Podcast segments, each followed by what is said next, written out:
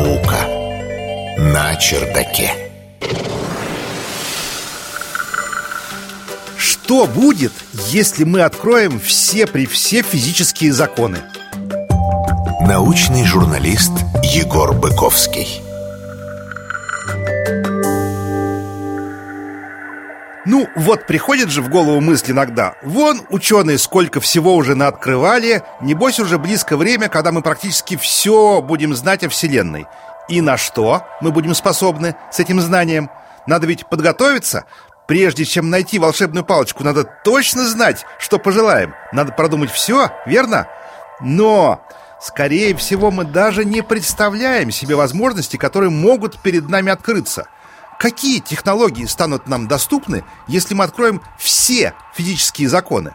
Этот вопрос вообще-то чаще обсуждают фантасты, чем ученые. Страницы романов пестрят компьютерами, работающими со скоростью света, генераторами энергии из гравитации черных дыр и аннигиляции антиматерии, сверхсветовыми космическими кораблями на пузырях Алькубьерра и прочими занимательными вещами – Однако, давайте-ка оглянемся на относительно недавнее прошлое.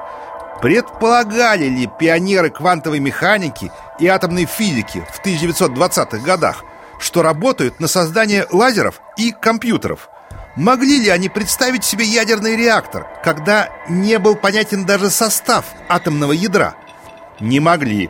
Это совершенно ясно из их публикаций и интервью – вот и мы тоже не знаем, что именно физики откроют в будущем, а тем более, как это можно будет использовать. Наука на чердаке. С другой стороны, открыть физические законы только половина дела. Вот вам хороший пример. Физика материалов.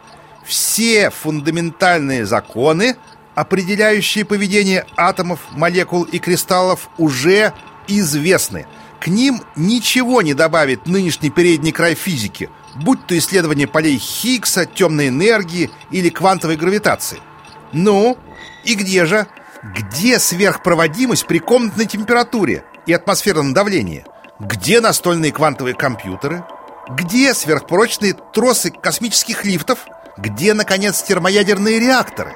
Все эти технологии вполне возможны. Они в рамках того, что мы уже знаем про мир. Их ждут, над ними работают. И все же они остаются делом будущего. Одна из причин в том, что знание физических законов позволяет лишь правильно поставить задачу. Но поставить еще не значит решить. К примеру, закон всемирного тяготения был открыт еще Ньютоном чуть не 500 лет назад. Но Попробуйте-ка рассчитать по этой простой формуле траекторию какого-нибудь астероида с учетом притяжения Солнца, планет, других астероидов. Уравнения получаются столь громоздкими, что даже в весьма упрощенном виде с ними справляются только суперкомпьютеры. Ньютон бы точно не справился. А ведь на электроны в кристалле процессора или плазме токамака действуют куда более сложные и разнообразные силы.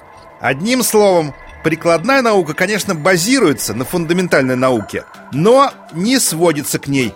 Так что еще большой вопрос, друзья, в какой мере мы сможем применить будущие открытия, какими бы они ни были. Наука на чердаке.